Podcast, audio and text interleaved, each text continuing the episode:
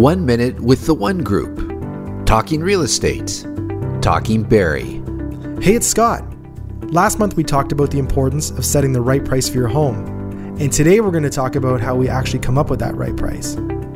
The value of your property will depend on a few things your square footage, the location of your home, the condition of your home, the features your home has, and even the number of bedrooms and bathrooms.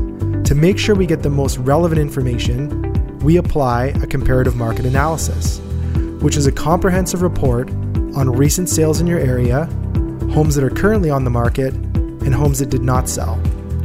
This gives us a good measuring stick on where the market is and how it will impact your home's value.